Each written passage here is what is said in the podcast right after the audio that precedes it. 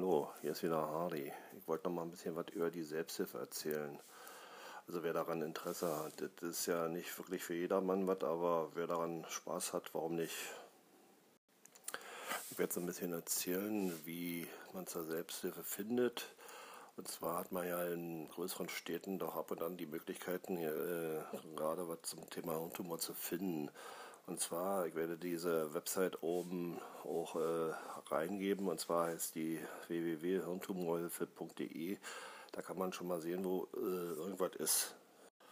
Des Weiteren wissen manchmal die Krankenhäuser, ob es was in der Nähe gibt oder auf jeden Fall die Deutsche Hirntumorhilfe. Einfach mal googeln, da gibt es eine Website, da sind auch etliche Hilfsangebote.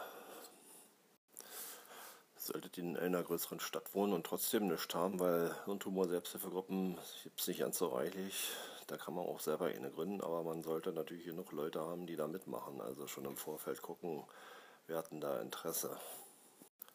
Am besten, man guckt nach Räumen, einfach mal im örtlichen Krankenhaus nachfragen. Manchmal haben die so Räume, ob man sich die anbieten kann. Jetzt keine Angst, das muss man nicht selber bezahlen, sondern wenn man sowas vorhat, auch einfach mal mit der eigenen Krankenkasse in Verbindung setzen. Also bei uns bezahlt das die Krankenkasse und nicht nur bei uns. Das ist so ja eine gesetzliche Vorlage. Viele wissen das immer überhaupt ja nicht. Äh, die bezahlen also die Miete und wenn wir das äh, auch wollen, dann können wir auch uns Dozenten reinholen oder Weiterbildung machen. Hier bei der Deutschen Hirntumorhilfe können wir das machen. Also da gibt es vielfältige Zuschussmöglichkeiten. Man bleibt auf keinen Fall auf seine Kosten sitzen. Man opfert lediglich seine Freizeit.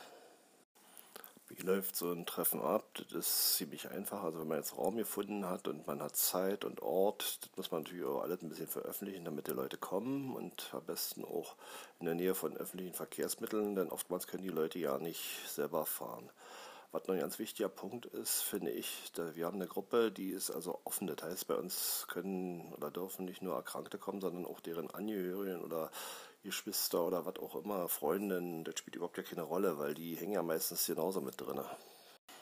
Ja, wie läuft sowas ab? Also Uhrzeit ist klar, Raum ist klar, Treffpunkt ist klar und jetzt sind es ein paar Leutchen und derjenige, der die gründet, der sollte natürlich auch dann die Gruppenleitung übernehmen.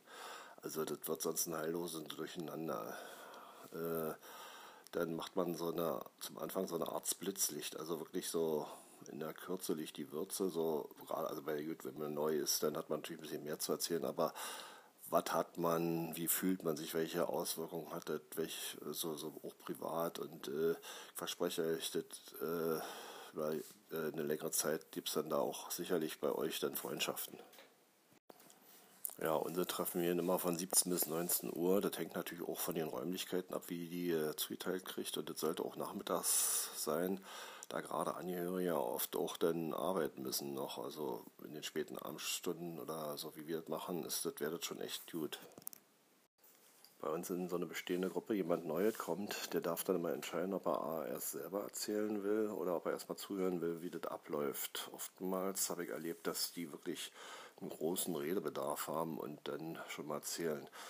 Äh, immer ganz wichtig ist, dass derjenige, der das leitet, guckt, dass das nicht äh, rausgleitet. Also man verliert sich da auch selbst schnell in so äh, Gespräche, die, die, das kann man machen später, aber äh, neue müssen erstmal ihr Problem erzählen, was haben sie und das ist ganz wichtig.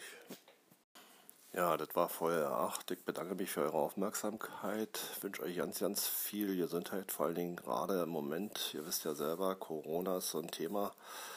Äh, ich höre schon sehr genau hin, was die Behörden hier empfehlen und habe mich selbst also soweit isoliert. Ich gehe wirklich nur noch einkaufen. Das geht natürlich ganz gut, wenn man selber nicht mehr arbeiten muss. Aber ich hätte mich jetzt auch krank schreiben lassen. Also da muss ich ehrlich sagen, da ist mir meine bisschen Gesundheit, was ich noch habe, sehr wichtig. Also ganz wichtig, bleibt auf alle Fälle gesund.